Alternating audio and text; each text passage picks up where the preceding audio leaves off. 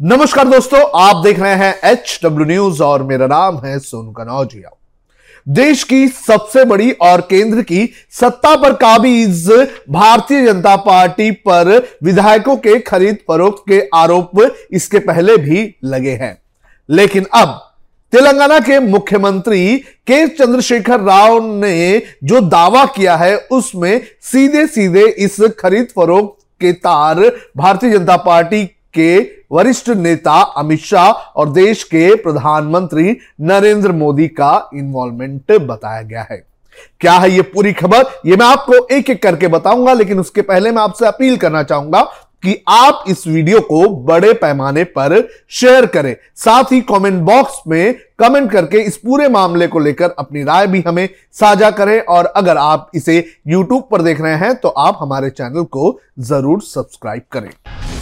कुछ दिनों पहले तेलंगाना से एक मामला सामने आया था।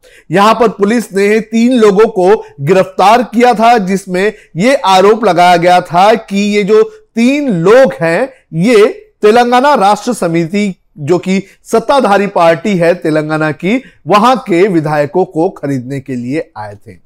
उस वक्त कुछ फुटेजेस सामने आए थे और अब तेलंगाना राष्ट्र समिति के मुखिया और तेलंगाना के मुख्यमंत्री के चंद्रशेखर राव ने एक वीडियो रिलीज़ किया है, जिसके अंदर उन्होंने ये दावा किया है कि ये जो लोग, जो तेलंगाना राष्ट्र समिति के विधायकों को खरीदने आए थे, उनके तार जो है, वो सीधे सीधे गृह मंत्री और प्रधानमंत्री नरेंद्र मोदी से जुड़े हुए हैं।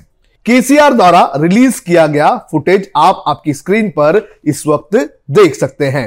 इस फुटेज को रिलीज़ करते हुए केसीआर ने यह कहा कि अब वो जल्द ही देश में जेपी का जिस तरह से आंदोलन हुआ था, उसी तरह का आंदोलन शुरू करने का काम करेंगे। और साथ ही उन्होंने ये भी अपील की है देश के दूसरे विपक्षी पार्टियों से कि वो भी इस आंदोलन में शामिल हो। बीजेपी पर हमला करते हुए उन्होंने कहा है कि बीजेपी लगातार अलग अलग राज्यों में, जहाँ पर उनकी सरकार नहीं है, वहाँ के विधायकों को तोड़ने का काम कर रही है। आप भी सुनिए क्या कहा केसीआर ने। और आज तेलंगाना सरकार के जाँच करने वाले इन्वेस्टिगेशन एजेंसीज जो पुलिस है एसीबी है, कुछ अन्य एजेंसीज है, जो भी उन्होंने इंक्वायरी किया है इन्वेस्टिगेट किया है ये सारे चीज़ प्रोसिक्यूशन ने आज हाईकोर्ट में दाखिल कर दी। It has been submitted to the high court और जो भी यहाँ सबमिट किए हैं, वो सारे चीज़ को मैं सुप्रीम कोर्ट चीफ जस्टिस साहब को भेज रहा हूँ, सुप्रीम कोर्ट के हर जज को भेज रहा हूँ, और सारे ही